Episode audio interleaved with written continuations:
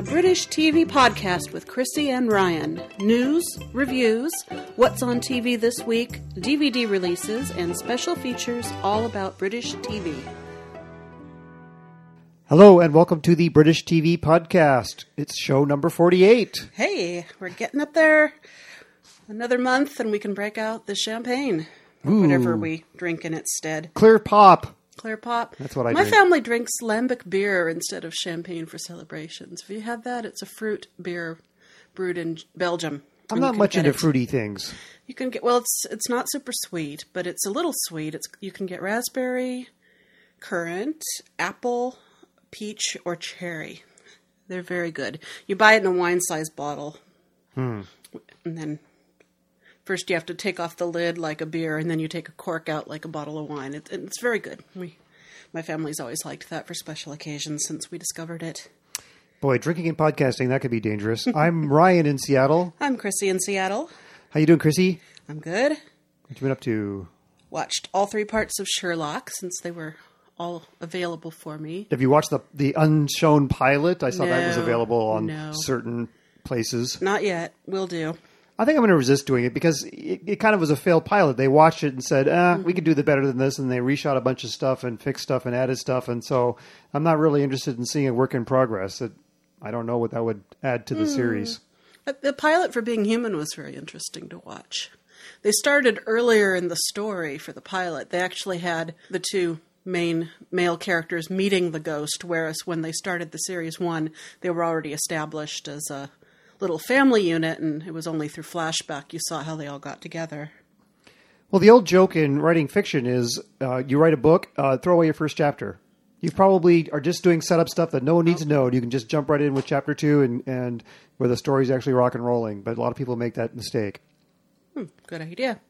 So you found an article mentioning our Doctor Who club Yeah. in the Telegraph. It was actually last April, or this April, April of this year, and they were mentioning how popular British TV is in America, and they listed off a couple of names of different Doctor Who groups, including the Society of the Rusting TARDIS, which they apparently found very amusing, saying, "Don't the people in Seattle know that TARDISes are made of wood?"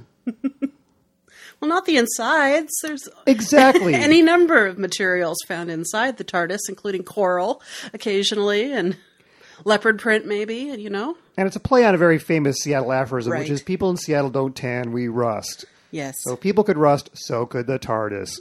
And by the way, the TARDIS is not even made of wood anymore. It used to be made of wood. It is actually made of fiberglass that is painted to look like wood. It does look beautiful these days. They, they did a good job with the latest model. It had to look good in high def, apparently. Yep. This week's show, we have news, what's on British TV this week, shows running in, in the United States, DVD releases, and we're going to list the best British TV shows to turn your friends or family into fans, in our humble opinion. Yeah. News.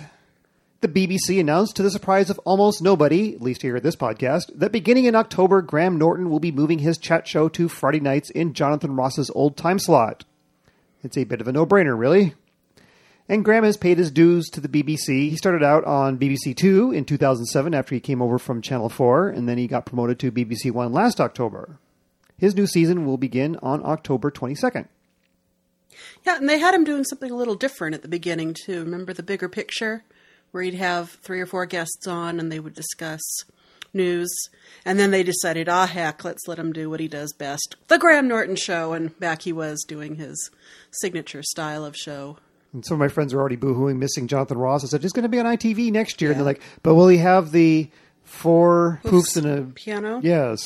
I don't know if they're taking him with him. That might have been a BBC gimmick, but he'll be back. Oh, and Ross is going to be doing a film program for BBC Four later this year. So he's going to be on the BBC anyway. Last week, Doctor Who showrunner Steven Moffat announced that the next season of Do- the series will be shown in two halves. Oh.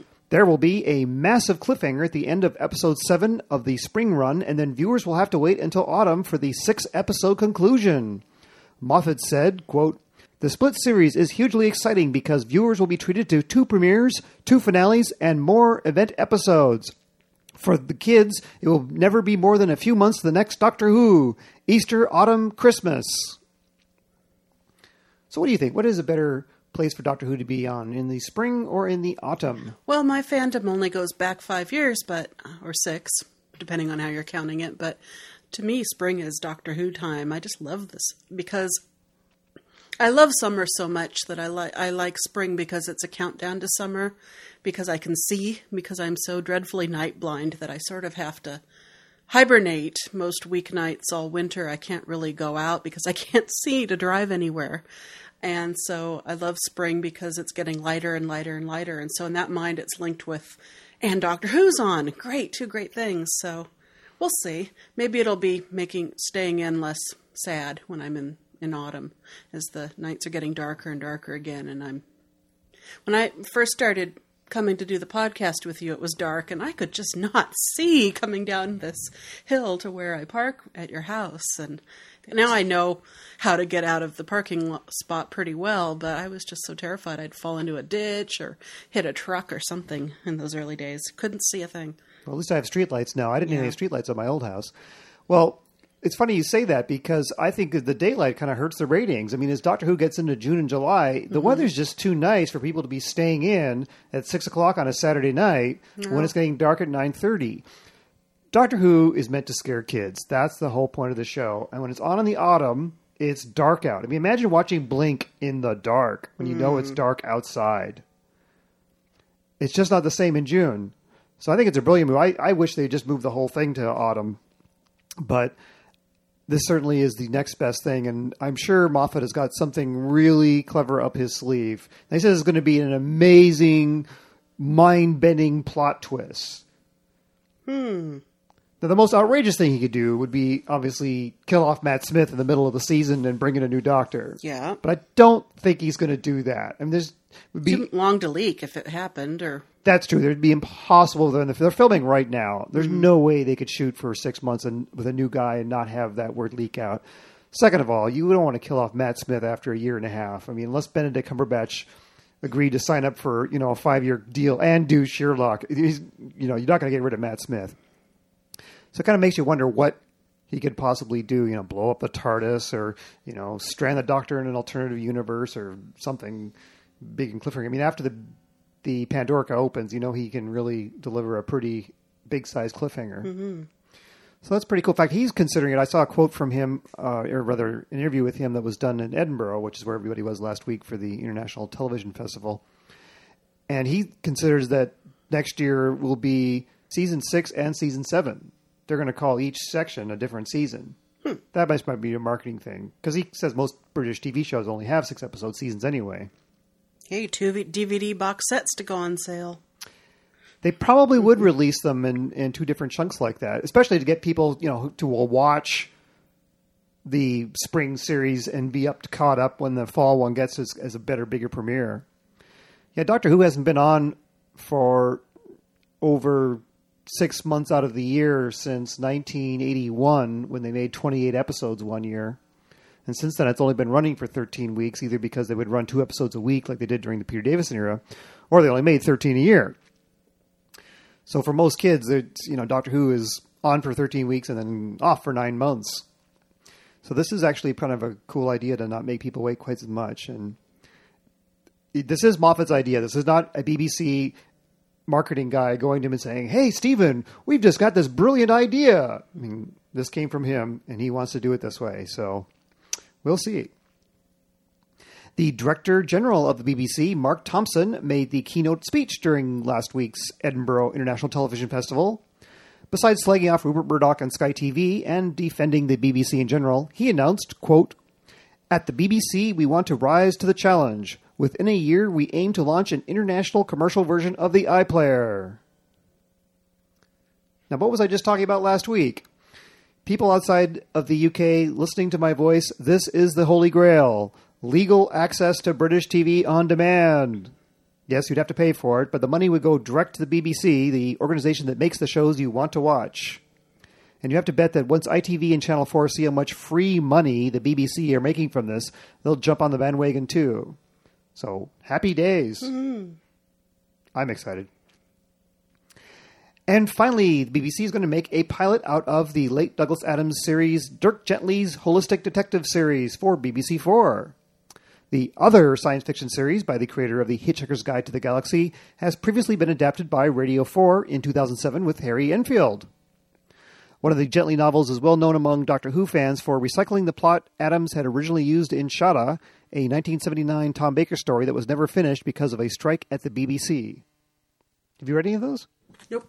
Adams is actually very famous for being the king of recycling. Several of his uh, Doctor Who plots, including a movie that he wrote for Tom Baker called Doctor Who and the Krikkitmen, ended up getting recycled as one of the later Hitchhiker's Guide to the Galaxy books with Slartibartfast in a bistro mathematics pub that could travel through time and space, basically filling in for the Doctor.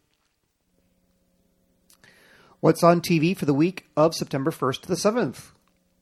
Wednesday, it's a new term for Waterloo Road on BBC One, the school based drama set in Manchester. There's also an extra episode on Thursday. It's aimed at kids, but I really like Waterloo Road. I mean, it's a serial, but it gives them an excuse to tackle issues important to kids. And the cast is always changing because they're getting older. They graduate on and they bring in a new crop of them. And frequently you'll see like a lot of the kids from Shameless will then now turn up in Waterloo Road. So it's not like that 70s show where they were in high school for eight years, huh? No, Okay. they don't keep the kids around. They get new ones. And there's new teachers coming in going. Yeah, there's only like one character I think has been on the entire run because they have gone through quite a few teachers and stuff. And they've done, you know, soap opera like things like blown up the school at one point. It's a good drama. I, I, I enjoyed it, and it's obviously not aimed at people my age. Okay. Thursday. The King is Dead begins on BBC Three. Simon Bird from The Inbetweeners plays an interviewer in this spoof panel game show where James Corden, Sarah Beeny, and Peaches Geldof are up for the job of Assistant Regional Head of Sales. Have you seen The Inbetweeners? No. Oh. It was uh, very funny. And that's coming back very so- shortly on E4. Friday, Channel 4 continues Pete versus Life. BBC Two counters with Roger and Val have just got in. And Friday ends with Would I Lie to You on BBC One with guests Patrick Kielty, Bernard Cribbins, Deborah Meaden, and Mark Watson. Ooh, Bernard Cribbins, he's going to be great. Saturday, ITV1 continues the game show Odd One In. Sunday, the 1960s police drama Heartbeat is on ITV1. It's followed by You Be Dead, a mystery drama starring David Morrissey and Tara Fitzgerald. It's based on a true story about a couple threatened via text messages sent by a stalker. And the You Be Dead, of course, is abbreviated capital U. Alan Carr Chatty Man is Sunday on Channel 4 with guests Katy Perry, Davina McCall, Paul O'Grady, and Brandon Flowers. Well, Paul O'Grady and Alan Carr on the same stage. It's uh, They'll start talking in Polari, and no one will know else will know what's going on. yeah. Okay, Monday. Who do you think you are? is on BBC One. Doctor Who at the Proms is on BBC Three, recorded from the performance at the Royal Albert Hall on July 24th. Now you can see and hear Matt Smith, Karen Gillan, and all the monsters, as well as music from the series by Murray Gold. Did you see Matt Smith's performance in that? It's up on YouTube. It begins as a film of him on the TARDIS, and then he climbs out of a trap door and runs around the Albert Hall and finds a little boy and does a skit with him. It's really quite brilliantly sustained. It's very cute. It'll be in this. I heard it live. I actually was uh, streaming it on Radio 3 on July 24th, and I basically kind of avoided watching things. Because I knew they were going to show it on TV, so uh, get a chance to see it here next week. ITV1 begins a three part drama, Bouquet of Barbed Wire, starring Trevor Eve, a modern reworking of an original novel by Andrea Newman, which explores the consequences of a father's obsessive love for his daughter. BBC Two continues Simon Amstell's Grandma's House. Him and Her, starring Russell Tovey and Sarah Solemani, begins on BBC Three. It's a sitcom about a young working class couple who mostly hang out in bed and have their friends and neighbors pop in.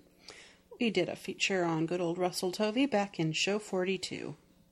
Tuesday, Ideal with Johnny Vegas continues on BBC Three. I like Ideal. There's some really, really great lines, but it's also not afraid to have lots of senseless violence. Oh, And Janine Garofalo is super sweet. great. Channel 4 begins a new four part drama, This is England 86. Based on the BAFTA award winning This is England, Sean is now preparing to leave school and, with over 3.4 million Brits unemployed, faces an uncertain future. You'll have to go to Germany and work on a building site. Oh, wait, no, that was off Edith's. Yep. In the United States, on BBC America, Monday, Top Gear, and James May's Toy Stories. Being Human is on Tuesday only because of the Labor Day weekend, over the um, Labor Day holiday weekend. The Sundance Channel has Shameless on Friday nights. The Independent Film Channel has an Ideal Marathon on Sunday afternoon and continues the new season of the IT Crowd on Tuesday. On Adult Swim on Friday night is Look Around You at 1.30 a.m. On PBS's Masterpiece Mystery this Sunday, there's new episodes of Lewis. And DVD releases this week. Foyle's War, Volume 6. World War II is over, but Michael Kitchen's Detective Chief Inspector Christopher Foyle still finds a few crimes to solve in Hastings before finally retiring to America. Fans of Sherlock might find the last episode, The Hide, particularly interesting for one of its guest stars. I will say no more. Agatha Christie's Marple, Series 5, starring Julia McKenzie, is also available on DVD. And the Red Riding trilogy comes out on Blu ray. Andrew Garfield, David Morrissey, and Sean Bean star in this hunt for the Yorkshire Ripper that spans years. Yeah, great cast in that. Lesley Sharp's in it, Paddy Considine. It's very good. Lesley Sharp's going to be in a series written by Sally Rainwhite that's coming up. We'll have to do a feature on Sally Rainwhite. She wrote some really great shows, including At Home with the Braithwaites. Well, our feature this week is the best shows to introduce British TV to someone. Okay, let's say you have a friend who says, There are no good shows on TV. But you, dear listener, know that there are many fine British TV shows. Or maybe it's time to wean someone off a diet of Are You Being Served and Keeping Up Appearances on PBS with some slightly more modern television. Here's our guide to some good starter shows to get them hooked. And most of these, unless we note otherwise, are available on DVD in the United States or probably maybe on Netflix. I don't have Netflix. I don't know exactly how that works, but many programs are available via Netflix.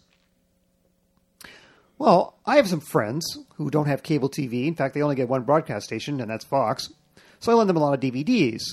And in the past, some American shows I've given them are like Northern Exposure, Heroes, Battlestar Galactica, Mad Men, The Venture Brothers, and Archer. They're about my age, so what do you think would be good British shows to give them? At work, I give a lot of special little mini series if I'm really involved in it. I will give them out at work, loan it around. Um, for instance, The Day Britain Stopped, just because I work in a field where we deal with emergency services, everybody had to watch that. Why don't you explain what that is? That was a what if scenario fake documentary looking back at a fictional day when traffic nightmares closed down major parts of Great Britain, but they used the actual emergency services in place to deal with such a scenarios. That's they imagined that that's what would have been deployed. For instance, um, in this fictional scenario, a plane, two planes collide over West London, so the Heathrow Airport decides to send its dedicated fire department to West London to help fire the fires there, which means they have to close down Heathrow, which is something that that's what would have happened if they had made that decision. And they put up a website. The BBC had a very good website too, just explaining the chain of events and who would be making these decisions and sending out different emergency services. I work in disaster relief. That's during the day, so it was just an interesting topic for everybody at work to see this. The documentary was done in that very autopsy sort of way the BBC does a documentary after the fact of some disaster with you know the serious voiceover guy and recreations of stuff and found footage, you know, security footage and Mm-hmm. Right. When you see the things. and- explosion, it's just a security camera near a Safeway, and you just see it in the corner of the frame, sort of thing. And, And if you didn't know better, you'd think it would really happen. Of course, you remember, "Hmm, I don't recall anything Yeah. like this happening. And the whole point of it is talking about the fragility of the British infrastructure system and how one thing cascades on. And right. it's all because of overworked air traffic controller because she couldn't get relief from her job because the traffics were built up. And so she made a mistake and then two planes collided. Well, some that so that's something that everybody at work watched. I really liked State of Play, the miniseries, so several people took that home. It's certainly a very great miniseries by Paul Abbott, and it was so good they made it into a Russell Crowe movie. Mm-hmm. So obviously somebody liked it, but you should check out the original BBC version with Yeah. good old John Simm and Philip Glenister. It and came out on, David on Morrissey. DVD here Oh, it's available. Yeah. just a couple years ago, and they it was very funny. They changed the cover from the British version and made James McAvoy's picture as big as that of the other stars, just because he's become a movie star, even though it's a smaller part as far as all the parts in the show go. He's he's in it a lot, but he's not one of the leads. By It's just means. marketing. I mean, Yeah, it was funny though. but worth checking out. And you may have seen the Russell Crowe one on cable or whatever, but go watch the original one. And yeah, that would be a good one because again, it's uh, you know a fixed length there. Yeah, I really was kind of thinking series for a lot of these uh, ideas, but yeah, maybe people don't want to get Yeah. sucked into something that run ran for years and years and years. I don't know if I'd have really a lot of success getting them onto a series as much as I do. Like this is a great little three-hour miniseries. Watch this. I loan out a lot of DVDs that way. I have friends who are really interested in things like River Cottage, the Supersizers documentaries with Giles Coren and Sue Perkins eating their way through different uh, times and ages past, like they'd eat and dress and act for a week as if they were during the Blitz or back in Roman times. That was a real big success. And then slightly younger than I'm I'm on the young side of my coworkers. Um, so the younger people, I've definitely gotten them into things like Spaced and Graham Norton. And Graham Norton, now they can watch that on BBC BBC, but 10 years ago they couldn't, so I got some started early on that. So you you're actually finding though that it's easier to do a mini series or special beginning, middle, and end rather than some open Mm-hmm. running series like say Doctor Who that you know Yeah. is just going to keep on going and going and going. That they want to sit down and just see something that they can watch and then move on to something else. Right. I have a second job in a TV station, and I keep a lot of people there interested in things too. And my friend Tom, who I, I give a lot of stuff recommendations to, he likes miniseries too. He likes something good and meaty that he can sit down and consume completely, rather than ongoing things.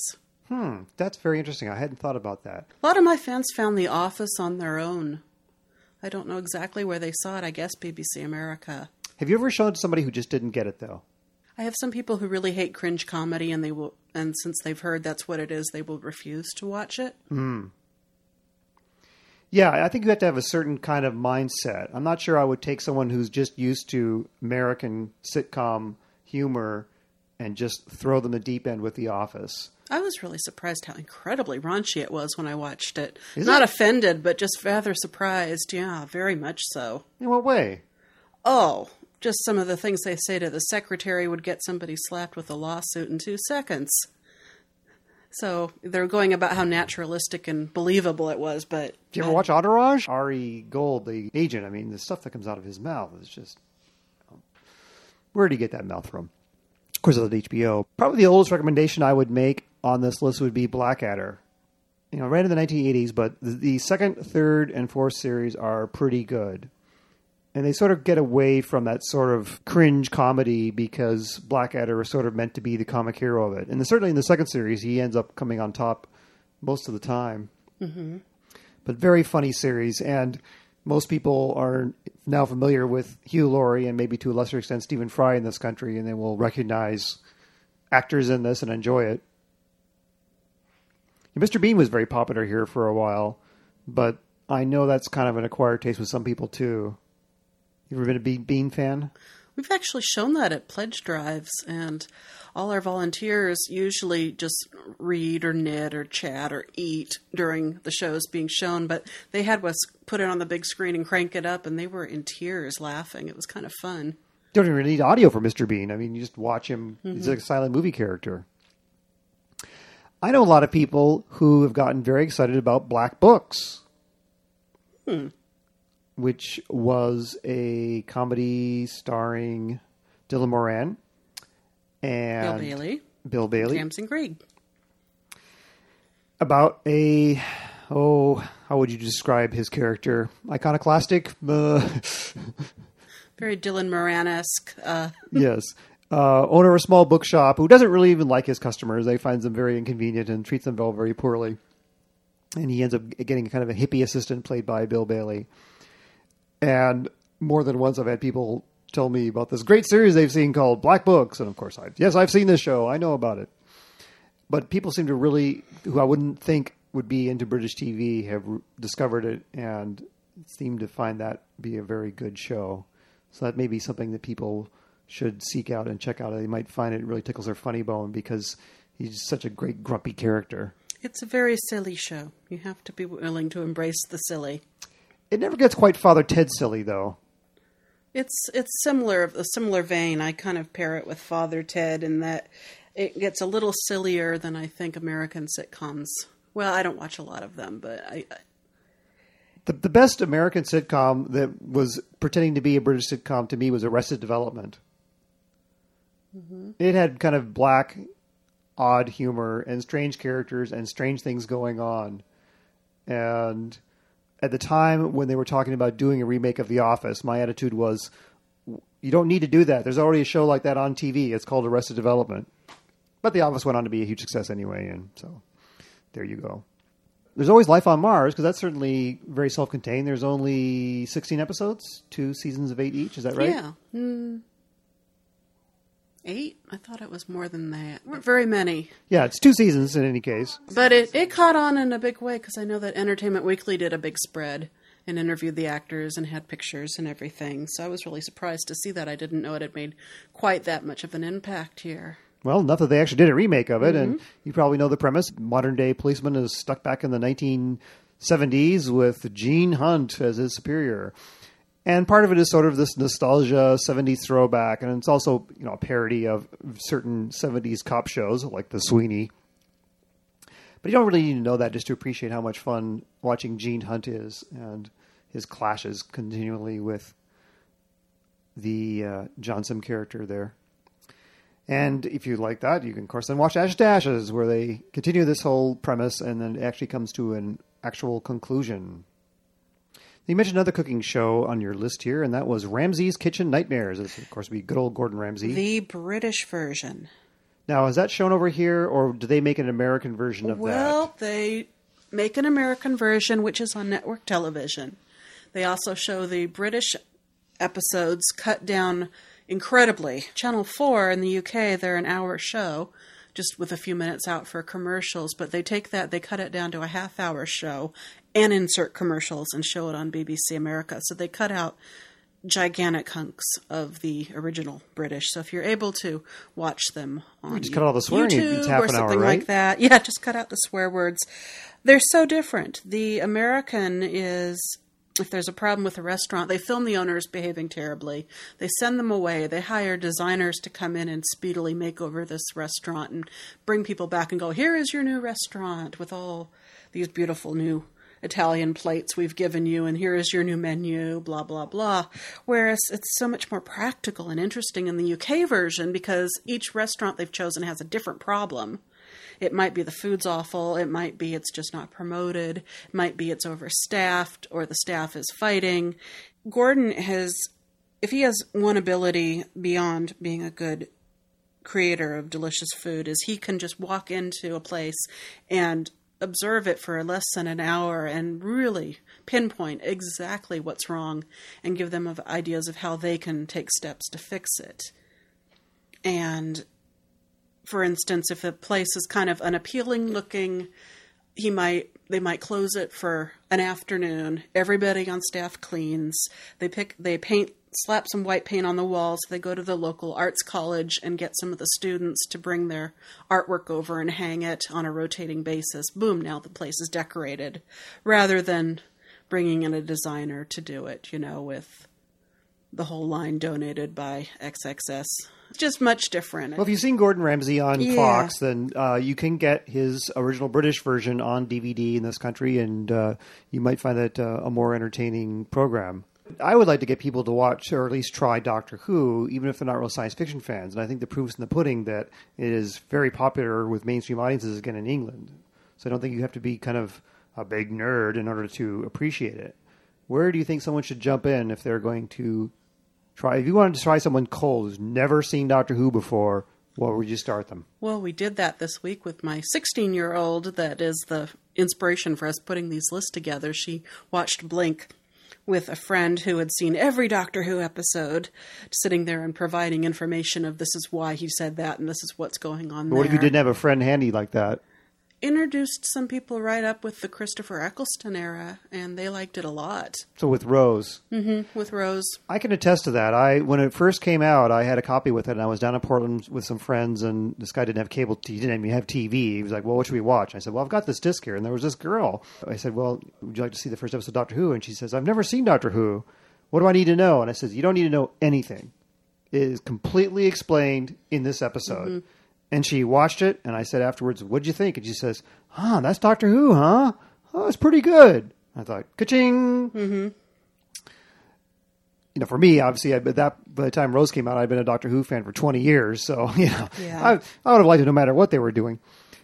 But I think that shows the power of it that it was able to reintroduce a new generation to the series and set up basic things you need to know, and then you're off. You think the Eccleston series is, is strong enough to, to suck somebody in until they get to, you know, arguably slightly more popular David Tennant episodes? Yeah. Um, I mean, I know a lot of people who prefer Eccleston too, but I had a couple people who really hadn't watched it at all, didn't know about it, and they liked it a lot from starting them with Rose and seeing the whole first series. Yeah, something I would not have done in the 80s, 90s, or well, noughties for that matter. You know, showing old classic Doctor Who to people because you really had to be kind of a science fiction buff or you know, appreciate it. But I think it is made the way modern television is made now, and you could do a lot worse than uh, showing somebody Doctor Who. Another sci fiction show they might enjoy would be Red Dwarf. Mm-hmm. Because it's just goofy, funny lad comedy and the premise is so basic. You know, these just two guys stuck in outer space and arguing with each other. And the first season in particular goes back to almost like porridge. You know, two guys in a cell talking to each other because these guys really are sort of trapped together. And they didn't have a lot of money in those days, and that's pretty much all they could really do. And then the cast got bigger and bigger. Then they realized they actually really could do science fiction plots. But you know, even going back to the earliest episodes, it works pretty well, and it's proven very popular over the years. And you know, if someone's got a good sense of humor, I think Red Dwarf would uh, be something they might find quite amusing. Now, along the drama front, there's a lot of good stuff showing on PBS these days. In fact, mm-hmm. even right here, and there's even a whole night. I think Saturday nights here they have a three different series, and I'm thinking one of those shows people will like. You never predict what people are going to really want to see, but if they sample one of these three shows, one of them is probably going to you know wind their clock. And the first would be Lark Rise to Candleford. And that's going to appeal more to the costume drama, classic masterpiece theater kind of set because it's set in the 19th century, very amiably paced, but it's a character show, it's character drama, you know, a real slice of life of, of Britain that doesn't exist anymore. And if you just like a good quality, solid drama, if you're like, we're a fan of the uh, Waltons without being quite as saccharine but that kind of, you know, solid family entertainment show, that's a really good one. And that segues into Doc Martin, which is set in the present day. Got Martin Clunes, very watchable leading man. It's very funny. He's a doctor who relocates to a small village in Cornwall, and everybody in the village is a wacky personality character. And E. McNeese is a handyman who becomes a restaurateur. Katherine Parkinson plays his annoying secretary. He falls in love with the local primary school teacher. And it's just kind of a nice, charming Britishism series, It's not unlike Northern Exposure in a very British sort of way. And then that's followed by MI5, aka Spooks, you know, hard-driven action series about spies. There's lots of running around. The pace never stops. There's betrayals. They often will kill off major characters. I mean, it's kind of like watching 24. So there's three very different sh- series that kind of you know shows you the state of modern British television and drama, and likely that somebody stumbling upon one of these would find one of these shows really interesting and want to see more. I just wouldn't want to predict who who would be on which one. And also the uh, the Foyle's War, said the, one of the DVDs just came out, and that's been shown recently on Masterpiece Mystery. And those are really good period dramas. You know, set in World War II, so lots of costumes and big cars and stuff like that. But they all have very, very good mysteries. It's all written by Anthony Horowitz, a very good writer. And Michael Kitchen is just really excellent, and Honeysuckle Weeks is his driver slash friend. And for people who want to see a nice period drama, because we don't get period dramas on American TV anymore, they tried a couple of wartime based ones a few years ago. I think the last one that I would think of as successful probably would be China Beach. It was set during the Vietnam War. I mean, mm-hmm. you you could call that a period show, Yeah. and it very much got the characters in the seventies. But that kind of costume drama that, that the British TV just does so well, and it's good mysteries and good drama, and I think people would enjoy those. And then, because I don't know when people will be listening to this, maybe months from now you'll be listening to this show, and so if you if it's run, check out Sherlock. It'll be starting at the end of October on uh, Masterpiece Mystery. I think Sherlock is going to be really big in this country. Right now, there's three self-contained 90-minute movies. They're going to make more. They're going to stick to this 90-minute format, and very well done. You've seen them now. Mm-hmm. First class production values, great acting. If you even have a passing familiarity with Sherlock Holmes material, you will recognize lots of elements they've worked in there because it's made by people who love the books and want to basically introduce it to a modern audience. It's going to be a big feather in PBS's cap when they get this. I think they're going to generate up a lot of publicity for it, and people will be watching their PBS stations on Sunday nights because they want to catch this. And then before you know it, it's already over. There- mm-hmm. that was the main complaint in England was, why come Yeah. you only made three? Three. Yeah, they were very unhappy about that in the forum I looked at too. But they're making more. And uh, it gives a chance to make them good quality ones. And it's nice they're not going to try to make it into a 60 minute show. That you know that was the whole thing with the unaired pilot was they discovered that 60 minutes just wasn't the right length to tell the kind of stories they wanted to tell. So there'll be more of those coming out. Some other comedies I might mention Coupling, also by Steven Moffat. We talked about it in uh, earlier shows. It's slightly risque. I don't think my mom would find it uh, amusing, but nice modern comedy with young people in various relationships and things like that. And it's very clever. It's very funny. I don't think you could go wrong picking up the DVDs or it's on Netflix, checking out an episode of that, and you will laugh pretty hard. Well, I had put together a list and I realized a lot of these really aren't available in the United States, but something that is is Big Train finally came out, I think, due to the success of Simon Pegg and his films because he was a cast member. It was a sketch show. It was kind of odd because they ran two seasons, but the two seasons were about five years apart, and each season had the same men in it Kevin Eldon, Mark Heap, and Simon Pegg, but they switched out the ladies. The first series, uh, Julia Davis was in, but the second one it was Rebecca Front and Catherine Tate and Tracy o- Ann Oberman. So, but it's just extremely smart sketch comedy, and every single skit takes a premise that you think you that anyone would know like the back of their hand, and it just tweaks one little element to it, and then plays the skit out. And just doing that with every single skit, that was their whole intention was funny, funny, funny. Yeah, the sketch comedy is not for everybody, but yeah, uh, Big Train's good. Uh, Mitchell and Webb Look, which uh, BBC America have been showing. And if you really are grooving on Mitchell and Webb Look, you can try Peep Show, which is not a show for everybody. It runs late night on Channel 4. And it's it is kind of a cringe comedy because both the characters played by Robert Webb and David Mitchell are kind of losers who are their own worst enemies and always make situations worse for themselves. But it's got a great conceit where you can hear the characters' thoughts, and it's all done from their point of views. And it's coming back for a seventh season later this year. It's the now the longest running comedy on Channel Four. Wow. But you might have friends who find that uh, amusing. And if you like The Office, you know, do check out Ricky Gervais and Extras. That was a good series. Yep. Lots of celebrities that. in it and good funny things. And it shows you that he has a sentimental side. That's true, especially the two part finale. He does like a two part wrap up finale for his projects. Yeah. So there are a couple ideas. I think try some of those shows on your friends, and maybe they will too become Anglophiles. You need to subscribe to BBC America or watch the PBS station more often, or subscribe to this podcast. Woohoo! So next week, I thought we would talk about David Renwick. Sounds good. He is a writer, and among his credits are writing some very memorable sketches for the two Ronnies One Foot in the Grave, Jonathan Creek, and Love Soup. Noticed that Ronnie Corbett has a show on right now. Did you see that? Uh, The first episode just aired, and where he's interviewing a guest, and the guest number one was Rob Brydon. And it was the question is, what would you eat for your last meal and why?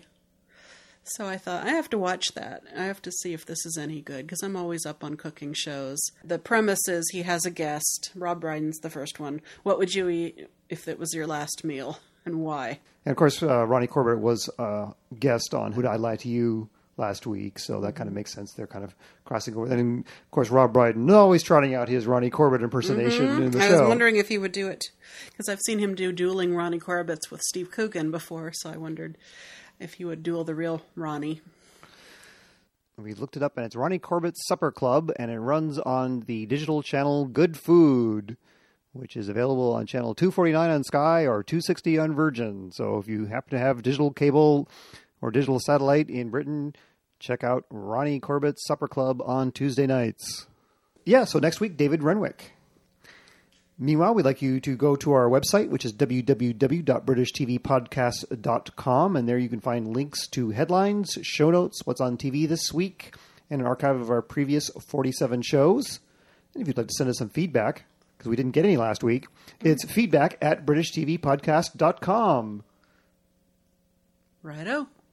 So, yes, I'll have some new premieres here, some drama premieres coming up this week, and I'm continuing to enjoy Ideal and Grandma's House. I guess that's all for this week. Yeah. We'll see you next week. See you next week. Bye-bye. Bye.